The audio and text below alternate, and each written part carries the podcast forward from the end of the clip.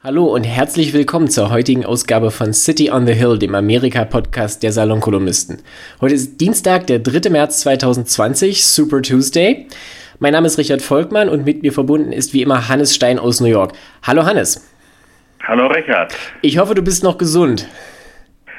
Ich glaube schon. Ich wasche mir auch immer schön die Hände, aber man weiß es natürlich nicht. Ja, man weiß ja tatsächlich nicht, die Symptome sollen ja mitunter erst äh, kommen. Also manchmal kommen sie gar nicht, manchmal kommen sie mit Verzögerung. Ähm, in Amerika ist ja tatsächlich der Coronavirus momentan auch das große Thema. Äh, in den Zeitungen teilweise sogar noch vor Super Tuesday, dem zweiten großen Thema von heute, also dem, dem Superwahltag. Aber lass uns vielleicht auch unsererseits mal mit dem Coronavirus anfangen. Wie ist die Stimmung in New York? Wir machen jetzt mal die Korrespondentenschalte. Wir machen die Korrespondenten scheiße. Ähm, also man sieht Leute mit äh, Gesichtsmasken, was, wie wir wissen, ja, also außer man ist selber infiziert, keine super tolle Idee ist. Ähm, ich kriegte heute um halb elf eine E-Mail, dass sie in der Schule von meinem Sohn eine Konferenz abhalten, ob sie die Schule schließen oder nicht. Bis jetzt habe ich noch nichts gehört. Äh, über uns, also ich wohne ja im äußersten Norden von New York City, über uns ist Westchester County, also in Westchester County sind schon verschiedene Schulen geschlossen worden. Da gab es, glaube ich, heute auch erst einen neuen Fall, wenn ich es richtig in Erinnerung habe. Sogar in Westchester ja. County. Ja, also wir haben jetzt, glaube ich, zwei Fälle. Am Donnerstag soll eine Lehrer-Schüler-Konferenz sein in der Schule von meinem Kind. Äh, ich habe keine Ahnung, was damit wird. Ähm, eigentlich wollte ich dann Jonathan abholen und mit ihm ins Büro von meiner Frau fahren, die in Westchester County arbeitet. Was daraus wird, wissen wir auch nicht. Und allgemein gesprochen ist es doch so, dass wir natürlich noch einen Schritt hinter euch sind. Also ich habe gerade gelesen, die Leipziger Buchmesse ist abgesagt. Mhm. Ähm, ja, mehrere, also das ist ja nur das jüngste Opfer, es gab ja auch andere, äh, die, ja, die Handwerksmesse ja, ja, und ich weiß ja alles bekannt. Ja, schon davor. Also das ist bei uns noch also ich, ich, mir hat, ich, wir kennen zufällig eine Frau, ähm, Tanja, die, die für die Stadtverwaltung arbeitet. Also sie sagte mir, sie haben irgendeine Konferenz abgesagt mit Leuten aus China tatsächlich. Ähm, aber es ist noch so ein Schritt hinten dran. Wir haben, also was mir auffällt, wir haben jetzt sechs Todesfälle. Mhm. Aber ich habe noch gar keine richtig irgendwie guten Zahlen über Infizierte gelesen und das ist natürlich ein ein deutlicher Hinweis.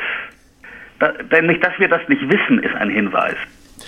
Generell scheint mir auch, dass die, sagen wir mal, die politische Antwort auf diese Krise ja nicht überall nur positiv gesehen wird. Ich drücke es jetzt mal sehr diplomatisch aus. Also es gibt ja. Ja, also das, unser very stable genius, also unser narzisstischer Präsident, der sich für nichts interessiert außer sich selber und der das Leben als Reality-TV-Show betrachtet, ähm, tritt vor die Kameras und sagt, alles nicht so schlimm, wofür es ähm, eben das kann, es kann ja sein, dass das stimmt, ja, aber es gibt tatsächlich keinen Hinweis darauf. Wir wissen doch bisher Folgendes. Wir wissen, das Zeug ist hoch ansteckend und die Zahl lautet ja immer noch äh, Mortality Rate von 2%. Das ist das so die Schätzung ist, momentan, ja. Das ist die Schätzung. Nun, ich, ich weiß ein bisschen was über Geschichte. Das ist die spanische Grippe.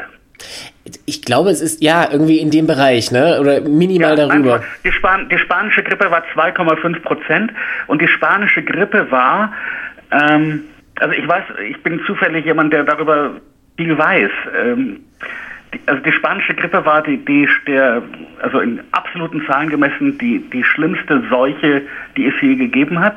Wir wissen nicht, wie viele Opfer, aber mehr als 20 Millionen wissen wir. Also auf jeden Fall waren es mehr tatsächliche Opfer als des direkt vorangegangenen Ersten Weltkrieges, was ja schon. Des Ersten Weltkrieges, ja. Und ein Grund, warum es so schlimm war, hatte unmittelbar mit dem zu, äh, Krieg zu tun, nämlich die, die europäischen Länder, die in dem Krieg waren, haben alle Militärzensur gehabt, also sie haben nicht darüber geredet. Und Amerika hatte leider als Präsidenten Woodrow Wilson und Woodrow Wilson hat überhaupt nichts dazu gesagt und sein Surgeon General, also der oberste Arzt sozusagen der Vereinigten der Staaten. Sanitätsinspektor sagte, praktisch, ja. Ja, ja. Der sagte, ach, ähm, Hände waschen, das wird schon alles gut. Und äh, was man eben daraus lernen kann, ist, dass ähm, man bei solchen Seuchen immer die Wahrheit sagen muss. Also wenn man sagt, ach, es ist alles nicht so schlimm und wir kommen da schon irgendwie lustig raus, ähm, das ist der, der, der, dann besteigt man den Zug, der wirklich ins Desaster führt. Und so war es eben damals, also in, in ich weiß es also zufällig aus Philadelphia, also in Philadelphia war es 1918 so, dass die Ärzte, es war eine Parade geplant mit 300 Soldaten, die von der Front zurückkamen. Die Ärzte sagten bloß nicht, sagt das ab. Journalisten haben versucht, das zu schreiben. Ihre Chefredakteure haben diese Geschichte gecancelt, weil das unpatriotisch gewesen wäre. Resultat 12.500 Tote und die Leichen stapeln sich auf der Straße. In Philadelphia. In Philadelphia. Allein in Philadelphia. Gut, jetzt, so. muss man, jetzt muss man natürlich dazu sagen, also es gibt ja einen Unterschied auch heute in der, in der äh, Antwort auf den Virus zwischen beispielsweise China oder dem Iran auf der einen Seite und einem Land wie Amerika auf der anderen, weil natürlich in China so ein bisschen der Tschernobyl-Effekt einsetzt, äh, es kann nicht sein, was nicht sein darf. Also die haben ja auch das, ja. die ersten Wochen lang irgendwie unterm Deckel gehalten, wie es halt in so einem autoritären Staat häufig der Fall ist, haben dann, als es nicht mehr zu verheimlichen war, mit größtmöglicher Härte reagiert, bekommen dafür jetzt außerdem noch, noch noch, äh, verbale Blumensträuße von allen, dass sie sich so heroisch dagegen gestemmt hätten. Ja, sie hätten es auch gleich sagen können. Fürchterlich. Ihre erste Reaktion war wirklich klassische Sowjetunion. Ja. Klassische kommunistische Partei, ne? Also das, äh, dieser imperialistische Virus, den gibt es nicht und überhaupt. So, und ich ja. meine, wenn du jetzt umgekehrt den Iran anguckst, der ist ja nun nicht kommunistisch, aber auch streng repressiv und autoritär und auch da hast du halt ein, ein äh, Gesundheitssystem und vor allen Dingen ein, eine Regierung, der niemand vertraut. Niemand vertraut ja. den Zahlen. Das ist auch alles längst schon ins, ins Slapstickhafte gekippt, wie du ja gesehen hast, dass da zum Beispiel einer, ein Vertreter des Gesundheitsministeriums erst noch auf einer, auf einer Pressekonferenz saß, wo erklärt wurde, man habe das Thema im Griff und am nächsten Tag hat, stellte sich raus, er hat den Virus selbst. Ja, ja, und ja, das nein, ist, gibt, ist, ja dieser eine Typ, der sich immer den Schweiß von der Stirn. Ja, genau, den meinte ich, den meinte ich. Aber das ist jetzt natürlich, um den Bogen zurückzuschlagen, in Amerika ist es natürlich so auch nicht. Also es gibt ja keine Militärzensur und es gibt auch keine autoritären Parteien. Nein. Es gibt aber natürlich nein, einen Anreiz dazu, so ein Thema einfach auch nicht so ernst zu nehmen, zumindest am Anfang. Naja, äh, was es gibt, ist aber Donald Trump, der sagt, ach, meine Rallies, da gibt es ganz bestimmt kein Coronavirus. Ähm, während in der Schweiz, und ich fürchte, dass sie es in der Schweiz eben, oder ich denke, dass sie es in der Schweiz eben richtig machen. In der Schweiz sagen sie, alle Veranstaltungen mit über 1000 Leuten sind abgesagt. Ja, oder 5000 wie in Frankreich. Ich meine, das ist ja, geht ja, ja. auch schon in die richtige Richtung. In Deutschland gibt es ja. diese Regelung ja nicht, aber in Deutschland haben sie, werden dann halt bestimmte Großveranstaltungen am Ende doch abgesagt. Ja? Siehe Leipziger ja. Buchmesse. Ja, und, und äh, ich, also ich finde es für einen kriminellen Leichtsinn, sich hinzustellen und zu sagen, äh, ach, es wird schon nicht so schlimm, weil wir das nicht wissen. Ich meine, es kann sein, dass wir in zwei Monaten über all dies lachen und dass das Virus sich verändert und äh, weniger äh, und dass wir draufkommen, die Mortalitätsrate ist gar nicht 2%, sondern äh, 0,2 äh, oder, oder, die Israelis ja. finden in drei Wochen den Impfstoff. Ja, das ist ja auch. Ja, das kann, das kann, ja, ja, das kann alles sein. Ähm, aber solange das nicht so ist, ist die, ist die ähm, Trump-Reaktion zu sagen, alles tralala, äh, äh, ich finde sie kriminell leichtsinnig, ja. Also es gibt und natürlich und und ich meine, die interessante Frage ist natürlich vorausdenkend, aber das wissen wir eben nicht was für eine Folge das, was für eine politische Folge das haben wird. Das ist in der Tat eine sehr gute Frage und das ist momentan überhaupt noch nicht abzuschätzen. Also der, der, der ganze Fallout, der daraus erwächst, ich meine, es gibt natürlich den direkten Fallout in Sachen Politik. Ne? Das sind dann so Sachen wie, dass es beispielsweise im, im Gesundheitsministerium, also im HHS, dem Department for Health and Human Services heißt es, glaube ich, dass es da wohl einen Whistleblower gibt, der darauf hinweist, dass also schon bei der Rückholung amerikanischer Staatsbürger aus Wuhan unglaublich geschlammt worden sein muss, dass da Leute halt ja. äh, mit den Leuten, die mutmaßlich infiziert waren oder mit Infizierten Kontakt hatten, dass man die einfach praktisch ganz normal behandelt hat, dass es keinerlei, keine Gesichtsmasken, keine Schutzkleidung, keine Handschuhe Handschuhe, kein gar nichts gab. Und dass also die, die, die Whistleblowerin, die das angeprangert hat, jetzt auch noch innerhalb der Behörde strafversetzt worden sein soll. Also das sind natürlich alles, ähm, sagen wir mal. Das ist, das, ist un, das ist ungeheuerlich und ich meine, der Grundvorgang ist, dass Trump, also ähm, Obama hatte eben so einen richtigen Krisenstab eingerichtet nach Ebola. Ja. Und ähm, ähm, Trump äh, fand das schon mal deswegen scheiße, weil das von Obama stammte. Aber er, er hatte ja auch in Bezug auf Ebola eine unglaublich, also er hatte ganz rassistische Tweets, äh, Tweets damals, wie es so ihm entspricht. Also kurz und gut, er hat das alles abgeschafft, ja. Und das heißt, wir haben jetzt also als denjenigen, als den Obersten, der für das alles zuständig ist, Herrn Pence. Also Herr Pence wird dann im der Vizepräsident. Ja, und Herr Pence wird dann also im Zweifel ein paar christliche Gebete für mich sprechen. Ähm, und aber also mit anderen Worten viel Sachkompetenz ähm, und das ist eben bei allem so. Also viel Sachkompetenz ist da nicht mehr und viel zu wenig Geld. Viel zu wenig Geld. Also äh, die Forderungen sind ungefähr das Zehnfache von dem, was die Bundesregierung jetzt ähm, auszugeben gewillt ist. Es ist vor allen Dingen auch so, dass ja in den vergangenen Jahren, also ich meine, klar, der, der Krisenstab Ebola hat in den letzten Jahren jetzt keine große Rolle mehr gespielt, aber generell ist ähm, die CDC stark eingeschränkt worden finanziell. Da muss man jetzt vielleicht auch ganz kurz strukturell erklären. Also es gibt das HHS, also das Gesundheitsministerium, dem nachgegliedert ist die CDC, also das, die Centers for Disease Control and Prevention, also kann man wahrscheinlich inhaltlich ein bisschen vergleichen mit dem Robert-Koch-Institut, also so ein Forschungsinstitut, ja, ja, ja. das im Prinzip dafür zuständig ist, Seuchenkontrolle zu betreiben, wenn mal Not am Mann ist. Und jetzt sieht man in den letzten Tagen zweierlei, nämlich erstens CDC und HHS kommen einander immer wieder in die Quere, was auch daran liegt, dass das CDC halt, sagen wir mal, von, mit Experten bestückt ist und das HHS halt eine politische Institution.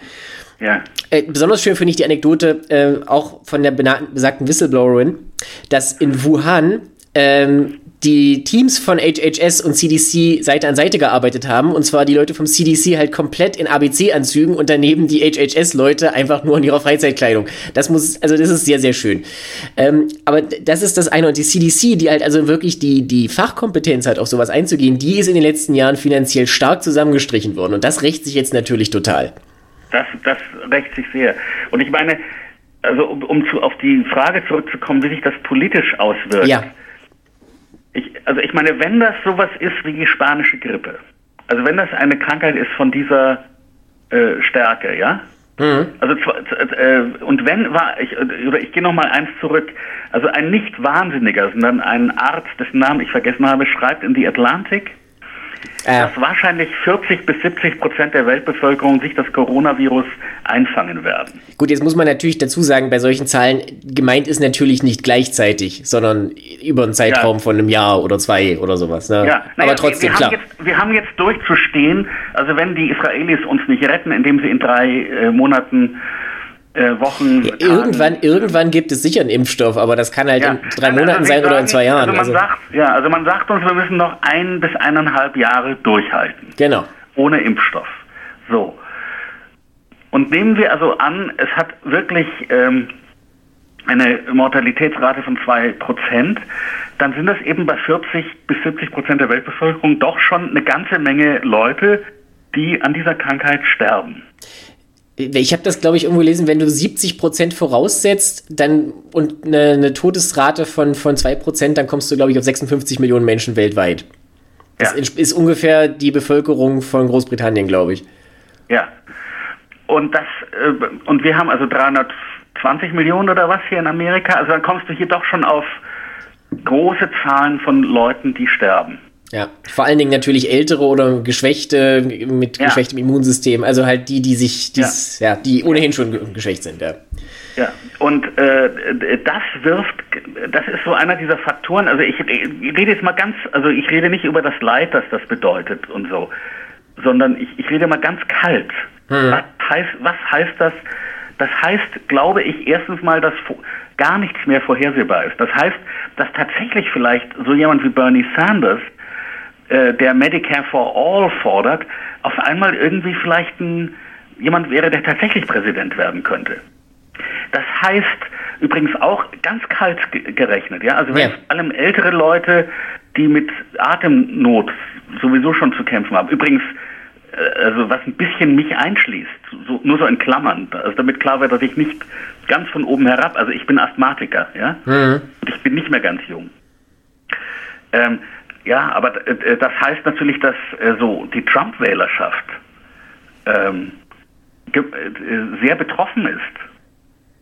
die, die, die spanische Grippe war ja deswegen so gemein, weil die äh, äh, komischerweise nicht gewirkt hat auf Säuglinge und nicht auf alte Leute, sondern genau auf die in der Mitte. Richtig, 20 bis 40 Jahre, also die, die Leute im besten Alter praktisch. Die Leute im besten Alter starben. Also die, die, eine Folge der spanischen Grippe waren zum Beispiel ganz, ganz viele Waisenkinder, mhm.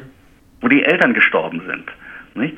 Also das hätten wir jetzt nicht, sondern wir hätten das eben ähm, die, die alten Die Großelterngenerationen eher, ja. Die Großelterngeneration. Und was mir dabei natürlich auch einfällt, ist, pardon, aber ähm, dass alle, äh, die jetzt als Kandidaten im, noch da sind, beziehungsweise der Präsident selber, ähm, alle 70 aufwärts sind. Ja, das ist richtig. Aber ich meine, das ist jetzt natürlich schon wirklich mit vielen Fragezeichen behaftet, wenn auch nicht völlig undenkbar. Das stimmt. Nein, aber ich, ich, ich, denke, ich denke, man muss, man muss aber so, also wenn man darüber nachdenkt, was heißt so eine Krankheit politisch, dann muss man, glaube ich, in diesen dann muss man über solche. Dinge nachdenken. Natürlich, wir haben keine Antwort. Wie gesagt, also es kann ja sein, dass Trump recht hat und in zwei Monaten ist das ausgestanden, weil sich das Virus verändert hat und oder wir kommen drauf, ähm, dass die Mortalitätsrate deswegen geringer ist, weil eben viel mehr Leute angesteckt sind. Ne?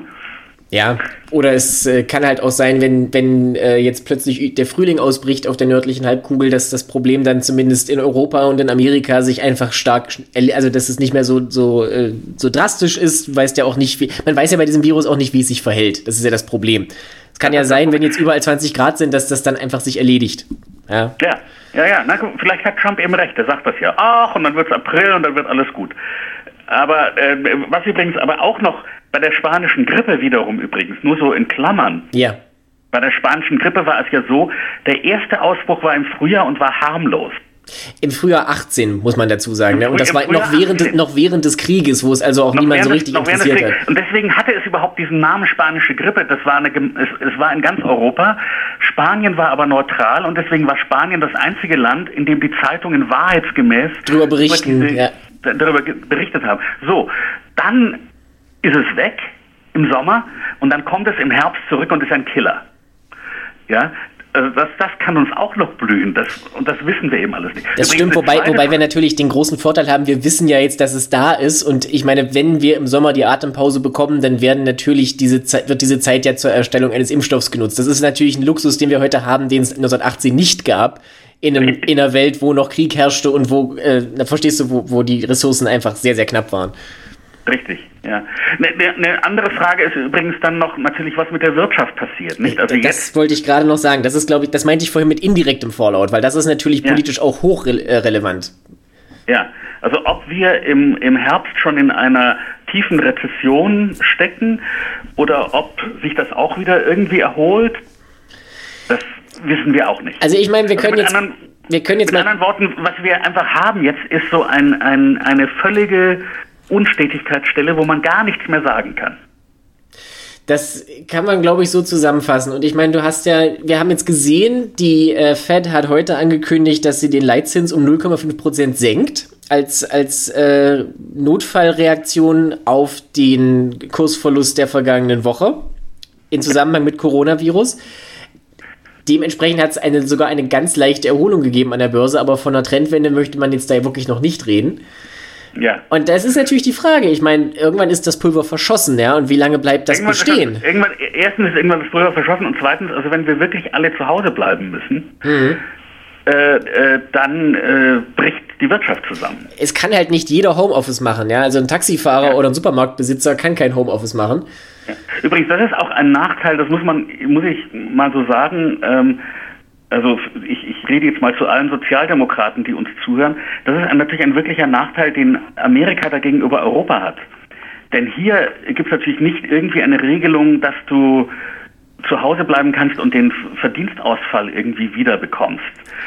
Äh, sondern hier ist das System eben darauf getrimmt, dass du, auch wenn du den Coronavirus hast und zwar Symptome hast, eher zur Arbeit gehst, weil du Angst hast, deinen Arbeitsplatz zu verlieren, was natürlich dann wiederum bedeutet, dass das Virus sich eher ausbreitet. Das kommt natürlich vor allen Dingen in den Branchen vor, wo ohnehin unsichere Anstellungsverhältnisse herrschen und eine dieser Branchen ist natürlich vor allen Dingen beispielsweise auch Dienstleistungen oder Restaurants.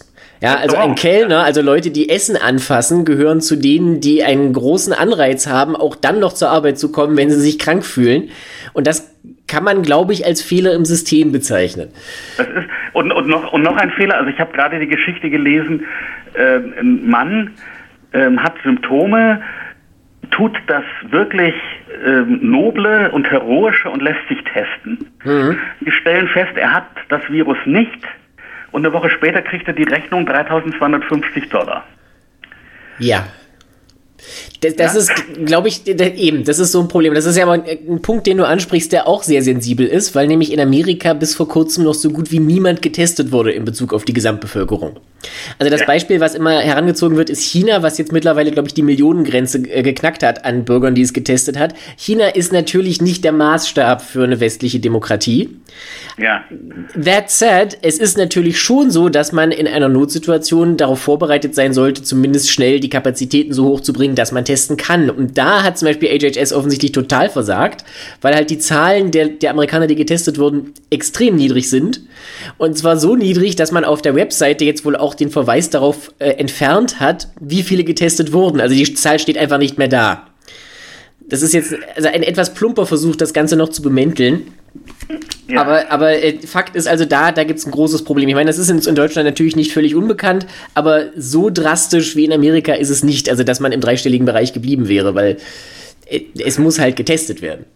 Ja. Sonst weiß man überhaupt nicht, womit man es zu tun hat. Wenden wir uns doch wenden wir uns doch fröhlicheren Themen zu. Richtig, ich glaube auch mit dieser äh, heiteren Note gehen wir, leiten wir jetzt über zum zweiten Thema des heutigen Tages. Heute ist ja, wie eingangs schon gesagt, der 3. März, das heißt Super Tuesday. Heute wird ein Drittel der Delegierten für die demokratische Präsidentschaftskandidatur vergeben. Das heißt, heute ist ein sehr entscheidender Tag. 14 äh, Staaten und Territorien stimmen heute ab. Äh, dazu kommen noch die Democrats Abroad, also die Demokraten im Ausland, die heute beginnen. Aber das Wichtigste sind natürlich die 14 Staaten auf dem amerikanischen Festland und da vor allen Dingen die zwei wichtigsten und größten Staaten, nämlich Kalifornien und Texas. Und das ist äh, ganz interessant, weil ähm, natürlich momentan also eine gewisse Unklarheit herrscht. Wir haben gesehen, am Samstag war die Vorwahl in South Carolina. Die hat Joe Biden mit großem Abstand gewonnen. 49 zu 19 Prozent, wenn ich es richtig in Erinnerung habe, vor Sanders. Und zwar wohlgemerkt in einem Feld, in dem Tom Steyer noch dabei war, in dem Pete Buttigieg noch dabei war und in dem Amy Klobuchar noch dabei war, die jetzt alle ausgestiegen sind. Ja, also wir haben jetzt innerhalb der letzten drei Tage nochmal ein, eine tektonische Veränderung des Kandidatenfeldes erlebt. Und der Einzige, der immer noch dabei ist, weil er halt das jetzt drauf angelegt hat, ist Mike Bloomberg. Der jetzt das erste Mal auf den Wahlzetteln steht. Richtig, der jetzt das erste Mal. Um das Ganze noch ein bisschen verrückter zu machen. Also auf diesen ganzen Wahlzetteln heute am Super Tuesday stehen die ganzen Kandidaten, die in Wirklichkeit gar nicht mehr zur Wahl stehen. Also, ja, mehr äh, als das, mehr als das, die stehen nicht nur auf dem Wahlzettel, sondern bei dem Early Voting, also bei den Briefwahl im Prinzip, die es vorher schon gab, waren die Leute ja schon dabei. Also da haben Leute die auch gewählt. Es gibt ja diesen, diesen schönen Fall von Abigail Spanberger, eine der ähm, Kongressabgeordneten Demokratischen aus Virginia, eine, die einen, einen sehr lange republikanisch dominierten Sitz geflippt hat, wie es so schön heißt, also erobert hat bei den äh, Unterhauswahlen 2018. Und die hat Amy Klobuchar gewählt. Ja, was sie eigentlich ja. nicht öffentlich machen wollte, jetzt aber dann doch getan hat, nachdem diese Stimme offensichtlich dann verschwendet war. Ja, ja, also das heißt, es ist, äh, ähm, also ich, ich sage jetzt mal, was meine Prognose ist. Ich sage, meine Prognose ist, wir werden heute Abend genauso wenig wissen, wie wir jetzt wissen. Ich glaube, es wird weiter verrückt sein und ich glaube, es wird verrückt sein bis zum Sommer, also bis bis ähm, zu, bis es wirklich ausgeschossen wird und bis dahin wird also werden wir nicht wissen, wer der Kandidat der Demokratischen Partei ist. Da möchte ich dir teilweise widersprechen, weil heute werden wir schon gewisse Dinge wissen, also es zeichnen sich ja bestimmte Trends ab. Ja, wir wissen zum Beispiel, Sanders liegt, also Bernie liegt relativ weit vorne in Kalifornien, wird das auch wahrscheinlich ja. gewinnen. Ja. Dadurch, dass jetzt aber Buttigieg und Klobuchar ausgestiegen sind, steigen die Chancen für Biden signifikant, dass er dort über diese ganz wichtige 15%-Marke kommt, ab der es Delegiertenstimmen gibt. Wenn du unter 15% bleibst, kriegst du ja nirgendwo Delegiertenstimmen. Dann ja. danach bekommst du sie anteilig zu deinem, Wahl, äh, zu deinem Wahlanteil. Das ist schon mal recht wichtig, weil Kalifornien einfach so unheimlich viele Delegierte hat, dass selbst ein, ein guter zweiter Platz da eine große Verbesserung bedeutet. Texas ist mittlerweile komplett toss-up, das heißt also, es wird, es, es gibt ähm, keine wirkliche Möglichkeit vorherzusagen, wer da gewinnt. 538 hatte, glaube ich, jetzt eine Wahrscheinlichkeit von 55 Prozent für Biden, wobei das halt nichts heißen muss. 55 Prozent heißt de facto äh, Münzwurf. Und dann hast du halt noch sowas wie Virginia und wie North Carolina, wo Biden sehr sicher führt. Und du hast natürlich noch Neuengland, wo äh, Vermont und Maine von Sanders sicher gewonnen werden. Vermont ist ja sein Heimatstaat. Und wo es interessant wird in Massachusetts, wo Warren, Elizabeth Warren ist ja auch immer noch dabei, jetzt darum ja. kämpft, dass sie tatsächlich mal einen Staat gewinnt, nämlich den, wo sie herkommt. Und auch da stehen die Chancen nicht so wahnsinnig gut. Ja. Tatsächlich. Also das ist ein ich, ziemlicher also Krautfahrer. Also ja, also man kann, glaube ich, noch was Allgemeineres sagen, nämlich dass es so eine Art Front gibt. Und zwar auf der einen Seite stehen so African Americans, mhm ähm, ähm, Gewerkschaftsleute, ähm, ähm, Leute, die in Vororten wohnen und einen College-Abschluss haben, also irgendwie besser erzogen sind. Also das ist die eine Seite und das ist die, das Biden-Camp. Ja. Und auf der anderen Seite äh, Progressives, also ähm, Linke, ähm, junge Latein Latinos, Hispanics und zu Populisten. Und das ist das Sanders Camp. Ich sehe, du hast den Bulwark-Artikel dazu auch gelesen. Ja. Weil aber, aber das, das, ist, glaube ich, das ist, glaub ich, eine wirkliche, eine wirkliche Erkenntnis. Ja, ja ist richtig. Ähm, also man muss natürlich immer aufpassen, man darf nicht verallgemeinern, aber äh, Hispanics scheint tatsächlich eine Gruppe zu sein, bei der Bernie sehr großen Erfolg hat. Das hat man in Nevada gesehen ja. und das ist auch in Kalifornien jetzt der Schlüssel für, zu seinem wahrscheinlichen Erfolg. Ja. Ja, und, und aber, aber ich glaube, also ich glaube nicht, dass man am Ende dieses Abends sagen können wird. Und eben, wir müssen jetzt auch noch reden über Bloomberg. Also Bl ja, Bloom das ist tatsächlich die Frage. Ich, bevor wir weiter über, äh, über mir wird er immer unsympathischer. Ja, Dito. Mir wird er immer, und zwar, also ich habe jetzt mal nachgelesen, so seine äh, Bemerkungen über Frauen. Gut, aber das, das ist, ja einfach bekannt. das ist jetzt was, ja, nein, aber ich finde das nicht unwichtig. Das ist in, höchst, das ist in höchstem Maße widerwärtig. Und das hatte ich über ihn nicht gewusst. Also ich hatte mich, ich frage mich auch immer, also ich bin ja ein heterosexueller Mann, aber hm. also mir würde es nicht einfallen, so über eine Frau zu sagen, ach, die hat aber tolle Titten und äh, ich würde sie ficken oder so. Wir markieren diesen Podcast dann als explicit hinterher.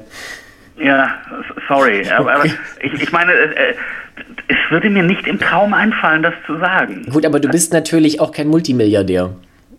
Also jemand, der von Berufswegen gewohnt ist, dass einfach alles geht. Weißt du, das ist, das ist, glaube ich, auch. Nein. Das ist interessant. Das mag sein, dass das damit zusammenhängt. Ja. Also ich, ich spekuliere auch. Ich bin ja selber nicht, also nicht mal Millionär. Von daher äh, reden ja. wir da jetzt beide wie der Blinde von der Farbe. Aber es ist halt trotzdem. Äh, generell ist es bei Bloomberg unabhängig von seiner charakterlichen Eignung halt so. Er ist jetzt in der Situation, dass er als einziger den großen Spoiler gibt. Also man hat ja in den letzten zwei Tagen wirklich gesehen, dass das demokratische äh, Bernie würde sagen, Establishment hat sich ja jetzt wirklich in einer bemerkenswerten Art und Weise, wie man das noch nie, also ich kann mich nicht daran erinnern und wie man das auch nicht ja. erwarten konnte, um Biden geschart. Also er hat eine, einen ja. ganzen Schwung von Endorsements äh, bekommen. Ja. Also natürlich am wichtigsten Amy Klobuchar und Pete Buttigieg, aber auch andere. Also Harry Reid, der ehemalige äh, Mehrheitsführer im Repräsentantenhaus, äh, Beto O'Rourke, der ehemalige Präsidentschaftskandidat, der in Texas sehr wichtig ist. Ähm, wen hatten wir noch? Äh, äh, was ich interessant finde, Jim Obergefell, also den ähm, Klageführer beim ähm, Urteil vor dem obersten Gerichtshof 2015, der die äh, Ehe für alle durchgesetzt hat. Ja. Äh, und natürlich. Ja, ja, und, im, und, im, und im Hintergrund äh, äh natürlich Obama. Richtig, also und glaube, das, der schwebt halt über den Wassern. Der möchte natürlich nicht direkt eingreifen, aber es ist offensichtlich, dass er den Leuten jetzt mal höflich gesagt ein bisschen in den Arsch getreten hat. Ja. ja.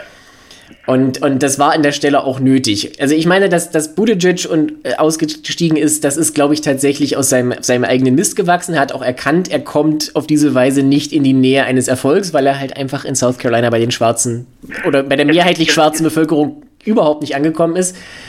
Klobuchar, da hat man, glaube ich, ein bisschen nachgeholfen. Wäre meine Vermutung. Klobuchar, ja, Klobuchar hat man wahrscheinlich nachgeholfen. Aber wie das auch immer passiert sein mag, das ist jedenfalls mal eine, das ist eine äh, etwas, was bei den Republikanern 2016 nicht passiert ist. Richtig, das ist der große Unterschied. Weil damals ja. ging dieses, ging diese, diese, diese inneren Kämpfe weiter gegen Trump. Fairerweise muss man sagen, wir haben heute den Vorteil der Erfahrung von vor vier Jahren. Wir wissen, dass das vor vier Jahren komplett in die Hose gegangen ist.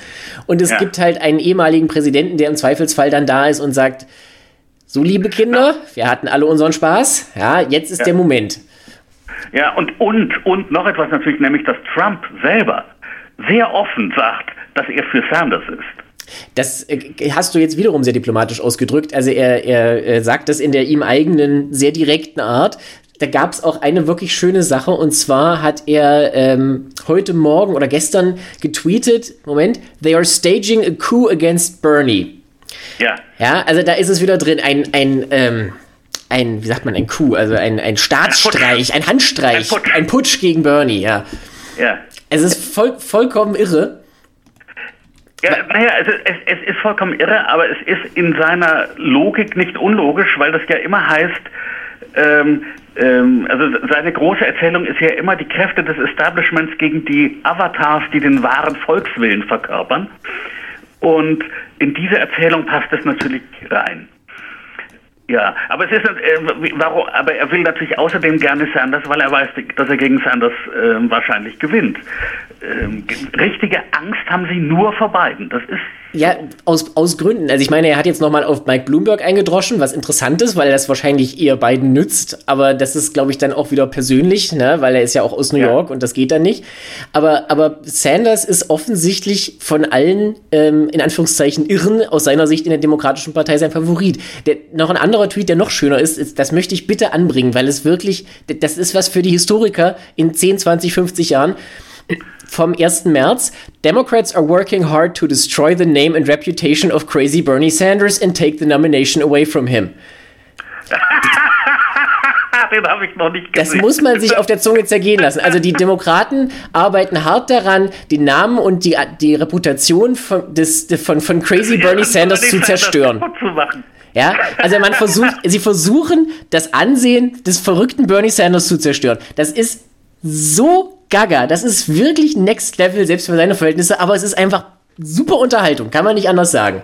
Ja, und also der Punkt ist Crazy Bernie Sanders aus Sicht von Trump ist aber natürlich der, gegen den er am liebsten antreten würde weil dann einfach auf sämtlichen äh, äh, Sendewellen die nächsten zwei, zwei, äh, acht Monate nur das Wort Sozialismus läuft. Und das ist ja. einfach, das ist einfach ein absolutes Killerprodukt. Das kriegst du in Amerika nicht an den Mann. Auch nicht als Bernie Sanders. Wie du ja selber sagst, Oppo Research kommt erstmal noch. Wir haben jetzt einen kleinen Vorgeschmack gesehen diese Woche mit den Äußerungen von Bernie, wo er ja sich nochmal sehr lobend über das kubanische, äh, über die kubanische Alphabetisierungsrate geäußert hat. Das ist ja wirklich nur ein laues Lüftchen verglichen mit dem, ja, was ja. da noch käme. Ja, ja. ja. Und, und, und, und das kubanische Gesundheitssystem. Ich meine, das ist auch alles so wirklich. Ich, ich, nein, ich rege mich ja eigentlich nicht mehr über Bernie Sanders auf, aber es ist wirklich so dumm, ja. Ich meine, dass in Amerika unser Gesundheitssystem stinkt. Äh, ja. Es ist, es ist ja sicherlich noch was zu verbessern, das steht außer Frage, aber ich meine, es und ist so, halt aber und dann kann und dann kann man sagen, okay, machen wir es doch wie die Schweiz, also das würdest du vielleicht so als Neoliberaler sagen. Machen wir es doch wie die Schweiz. Oder ja. wenn du ein bisschen mehr sozialliberal bist, dann sagst, machen wir es doch wie die Deutschen. Oder machen, oder wenn du noch sozial, wenn du ein richtiger Sozialdemokrat bist, machen wir es wie die Kanadier und die Briten. Aber Kuba, Kuba, muss ich dann ausgerechnet einen, einen verrotteten Polizeistaat ja, äh, äh, musst du. Loben. Weil das ist das Schöne an Bernie, weißt du, der hat einfach dasselbe, denselben Instinkt und diesen Drang zum Autoritären, genau wie Trump, nur auf der anderen Seite. Weißt du, wenn Trump halt halt Leute wie Putin und Erdogan toll findet, weil die halt einfach mal so richtig durchgreifen können und weil die angehimmelt werden von, von jubelnden Massen, ja, dann hat Bernie halt einfach immer denselben Drang zu Leuten, die sich in irgendeiner Form als fortschrittlich oder, oder halt als links verstehen, nur auf der anderen Seite. Weißt du, wie in der Sowjetunion, wie, wie Kuba, Maduro in Venezuela natürlich auch ganz, ganz toll, Evo Morales in, in, in äh, Bolivien. Also das ist, das ist wirklich dasselbe andersrum. Und das sieht man auch an den, an den, ähm, an den Aussagen. Also ich habe äh, gesehen, Bernie war ja auf CNN am Montagabend. Ja. Und äh, wurde dann halt auch nochmal konfrontiert damit, dass es jetzt eben praktisch diesen, in Anführungszeichen, Establishment, äh, diese Gegenrevolution gibt. Und dann sagte er, ich zitiere das nochmal, From day one we have been taking on the establishment. Let me be very clear, it is no surprise they do not want me to become president. Das ist ein Satz, der hätte von Trump exakt genauso gesagt werden können ja. vor vier Jahren. Ja, ja. also vom ersten Tag, vom ersten Tag an haben wir uns gegen das Establishment gewendet. Ich möchte ganz deutlich sagen, es ist überhaupt keine Überraschung, dass sie nicht wollen, dass ich Präsident werde. Das ist exakt das Gleiche. Da kommt jetzt jemand von außen mit den Credentials des Outsiders, ja, der jetzt mal so richtig aufräumt in Washington, was ja ein Thema ist, das man schon gesehen hat. Aber da, also es fehlt wirklich nur noch Drain the Swamp. Das ist der, der letzte. Es fehlt, es, fehlt nur, es fehlt nur noch, dass sie über den Deep State faseln. Hm. Ne, das, das, es fehlt noch die Vokabel Deep State, ähm, mit der Trump ja, also der, der, tiefe Staat, das ist übernommen aus der Türkei, wo es das tatsächlich gibt, nicht? Also wo das Militär immer in dem Moment, wenn, wo ihnen die Politiker zu islamistisch wurden, in der Vergangenheit, also vor Erdogan. Deep State äh, ist ja eine, eine fancy Ausdrucksweise für Staat im Staate, was man ja aus der Weimarer Republik im Prinzip schon kennt. Ja, ja richtig. Und was Trump damit immer meint, übrigens, ist ähm, äh, Rule of Law. Also was er immer meint, ist Rechtsstaat. Also immer wenn Trump sagt, Deep State muss man einfach einsetzen, Rechtsstaat, dann hat man eine wirklich adäquate Übersetzung, weil mit, äh, Rechtsstaat, mit dem Rechtsstaat können sie natürlich wirklich nicht er, er, koexistieren. Er identifiziert sich halt mit dem Staat als solchen und das ist natürlich einfach auch eine, eine klar, also wirklich so ein nihilistisches Machtverständnis ist Macht um der Macht willen. Ja, und da ist natürlich ja. äh, Checks and Balances im Weg. Und und das ist das Einzige, was bei Sanders noch fehlt, dass Sanders anfängt vom, vom Deep State zu faseln. Dann sind wir wirklich da, dass man sagen kann, es unterscheidet sich äh, nicht mal mehr in der Rhetorik. Das ist richtig, ja. aber da muss man schauen, also der Weg dahin ist schon bereitet. Der ist natürlich halt momentan nicht an der Macht.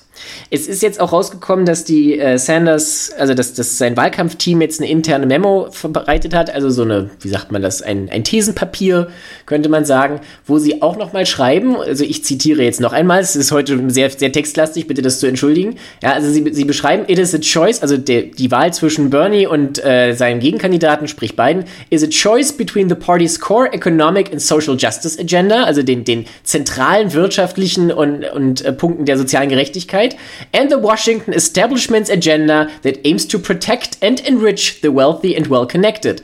Ja, also die Agenda des Establishments in Washington, das nur darauf abzielt, die äh, Vermögenden und, und, gut, und, und gut Vernetzten zu protegieren und zu bereichern. Und das ist wirklich, also das ist glasklarer Populismus. Das kannst du so wie es ist ins Lehrbuch drucken. Und natürlich ja. ist es, das kommt, die, die Verachtung für die Demokratische Partei, die daraus spricht. Ja das, das ist das, was mich wirklich fasziniert. Wenn, wenn von diesem Wahlkampf am Ende eins übrig bleibt, selbst wenn Bernie nicht der Kandidat wird, ist wirklich das Ende der Parteien. Die sind einfach fertig. Die sind einfach fertig. Ich meine, die, die, Republikaner sind von Trump ja sowieso auf Linie gebracht worden in den letzten vier Jahren. Das ist ja mittlerweile ein Gemeinplatz. Aber dass die Demokraten so, so leicht und so schnell, ja, bei einer Bewegung, die halt wirklich auch gerade mal so im Schnitt auf 25 bis 30 Prozent kommt, das darf man ja nicht vergessen, ja. sie mit, mit solch großer Mühe, wenn überhaupt, das nur abbiegen können oder es gar nicht abbiegen können. Ja, und man darf sich da nichts vormachen. Wenn Bernie der Kandidat wird, dann geht das genauso weiter wie bei Trump. Da braucht dann niemand ja, zu ja. sagen, naja, die 70 Prozent, die setzen sich durch. Das haben wir damals bei Ted Cruz auch gedacht. Ja, und der war schon irre. Mit Verlaub. Ja, ja. Entschuldigung, nein, Grand nein, Over. Nein, aber das ist, das macht mir wirklich Sorgen. Ja, naja, ich meine, von, in The Bulwark war neulich ein Artikel von, ich glaube, James Last oder so. Jedenfalls, ich habe vergessen, wer ihn schrieb. Also der sagte, was, wenn 2016 sozusagen noch die beste Wahl war, die wir hatten und wenn es ab jetzt nur noch bergab geht. Also jetzt ja. haben wir dann also Trump versus Sanders und 2024 haben wir dann Trump Jr. gegen AOC. Ja, oder, oder wir haben halt äh, nochmal Trump gegen Sanders, nur dass Sanders dann der Präsident ist. Weil, man, weil wenn Sanders gewinnen sollte, dann tritt Trump natürlich in vier Jahren nochmal an. Ja, wenn, wenn er dann noch lebt. Das würde ich jetzt mal bös, böswilligkeitshalber voraussetzen. Ja, ja, ja. Nein, es ist nur so eine Sache, die man, die ja auch wirklich nur so in Klammern verrückt ist an dieser Präsidentschaft, ähm, dass wir über den Gesundheitszustand des Präsidenten nichts wissen. Nichts. Ich meine, das ist aber ein Problem, das haben wir jetzt natürlich generell, wie du schon gesagt hast. Die Kandidaten, die jetzt noch in Frage kommen, sind alle ziemlich alt. Ja. ja. also ich meine, die sind alle in ihren, in ihren, also Biden und Bernie sind beide Ende 70, Trump ist jetzt auch Anfang 70. Ja. Also das ist, da, da darf man, Mike Bloomberg ist auch Ende 70, nicht, dass der eine reelle Chance hat mit, mittlerweile, aber das ist ein großes Problem. Und ironischerweise ist Bernie Sanders, obwohl er halt älter ist als die Steinkohle mittlerweile, bei den jungen Leuten wahnsinnig beliebt. Ja, Also das, das ja. hätte doch alles keiner gedacht. Aber gut, ja. ja. wir leben halt in Zeiten. Nein, ich meine, nein, ich meine das, das, ist eine interessante Frage. Wenn ich jetzt nach Deutschland gucke, dann finde ich ja interessant, dass ich eigentlich außer Angela Merkel fast niemanden mehr kenne. Ja. Weil die alle, weil die alle jung sind. Ich bin jetzt eben, wie lange bin ich denn schon also, weg? Also für politische Verhältnisse. Weg. Also ich bin 13 Jahre weg und ich kenne niemanden mehr. Also mit anderen Worten, ihr habt einen Generationswechsel hingekriegt, was immer man sonst über Deutschland sagen muss, aber das habt ihr hingekriegt. Aber Deutschland hat, Deutschland hat halt mehr Parteien. Also verstehst du, ja. das ist, da geht es auch einfach leichter. Du hast nicht nur Regierung und Opposition, wo das halt sofort eine riesen Personalsache ist, wenn halt zum Beispiel der, der, der, äh, äh, äh der, die, na, der Mehrheitsführer im Repräsentantenhaus ausgetauscht wird, sondern du hast halt einen Parteichef, der geht mal hier und mal da und irgendwie, also ne, selbst, selbst an der CDU-Spitze. Wobei es aber auch in Großbritannien nicht so extrem ist. Also ich meine, da hast du diesen Opa ähm, Jeremy Corbyn, ja. aber sonst sind die anderen in, äh, in Großbritannien auch jünger. Und bei uns ist das wirklich auffällig, dass die alle alt sind und eben auch alle Kandidaten alt sind. Auch Elizabeth Warren ist alt. Die ist auch über 70, ja. Die wirkt halt ja. jung und frisch im Vergleich. ja, ja, ja, nein, die, die, die, die hat, äh, die, die ist immer gut schön ins Fitnessstudio gegangen und hat sich gut ernährt. Aber auch, und oder äh, Nancy Pelosi, also auch Leute, ich, ich sage jetzt gar nicht nur Leute, die ich äh, blöde finde, Nancy Pelosi, die großartig ist, ja. Die Aber ist auch sehr alt. Also. alt. Die ist wirklich, also das ist, ja, das ist ein echtes Problem. Und das ist, das trägt aber auch dazu bei, du, äh, man kämpft halt dieselben Kämpfe immer und immer wieder aus, ja. Man hat in bestimmten Situationen ja. das Gefühl, irgendwie ist, das, es ist ein, wie, wie Murmeltiertag. Ja, das ja. ist dasselbe wie vor zehn Jahren. Ja. Und umgekehrt muss man aber auch dazu sagen, ich meine, das hat auch gewisse Vorteile. Ähm, ich will das nur angemerkt haben. Ähm, ich glaube, es war Amanda Carpenter, die, ähm, früher mal Ted Cruz-Kampagnen betreut hat, witzigerweise, die jetzt auf CNN gesagt hat, sie kann sich bei den Demokraten eigentlich nur mit beiden identifizieren oder sie kann sich nur bei beiden vorstellen, dass der eine einigende Figur wird. Aus ja. dem einfachen Grund, dass der so alt ist, dass der sowieso über den Wassern schwebt, über den Wassern dieser, dieser sagen wir mal, modernen äh, Tribalisierung, Lagerbildung. Also die, wir haben ja schon festgestellt, der ist halt kein Identitätspolitiker. Und ja. er ist halt auch nicht, auch wenn die Schwarzen ihn wählen, überwiegend ist er jetzt trotzdem nicht sozusagen der Anwalt der Afroamerikaner oder nicht nur von denen, sondern man kann sich halt vorstellen, trotz all seiner Schwierigkeiten und Probleme, er ist, hat halt keine Klientel in dem Sinne. Ja. ja. Und das ist, das ist natürlich durchaus noch ein Vorteil, aber er ist halt, wird halt mit dem teuren Preis erkauft, dass er wahnsinnig alt ist. Ja, und, und ich meine, das, die interessante Frage ist natürlich, was passiert, wenn diese Gen und irgendwann wird diese Generation ja weg sein.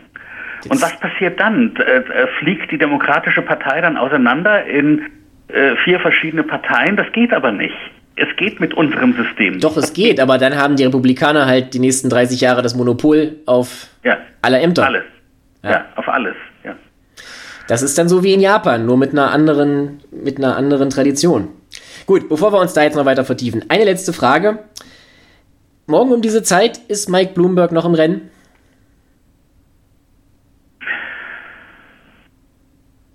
Ich fürchte ja. Okay, ich setze dagegen. Ich glaube nicht. Okay, worum wetten wir? eine, Flasche, eine Flasche Single Malt? Bist du ein Single Malt Mensch? Ja, das können wir gerne machen. Okay, wir wetten um eine Flasche Lagavulin. Okay, das, das soll es mir wert sein. Schauen wir mal.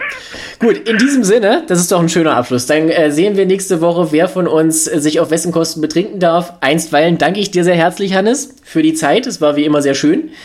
Bleibt gesund, passt auf euch auf. Ja, wir werden uns bemühen, wir waschen uns alle die Hände und sind vorsichtig. Richtig, vergesst nicht, vergesst nicht auf Atemmasken zu verzichten, denn die sind sinnlos. Wir, ich danke dir für die Zeit, ich danke allen fürs Zuhören. Wir hören uns nächste Woche, bleiben Sie uns treu.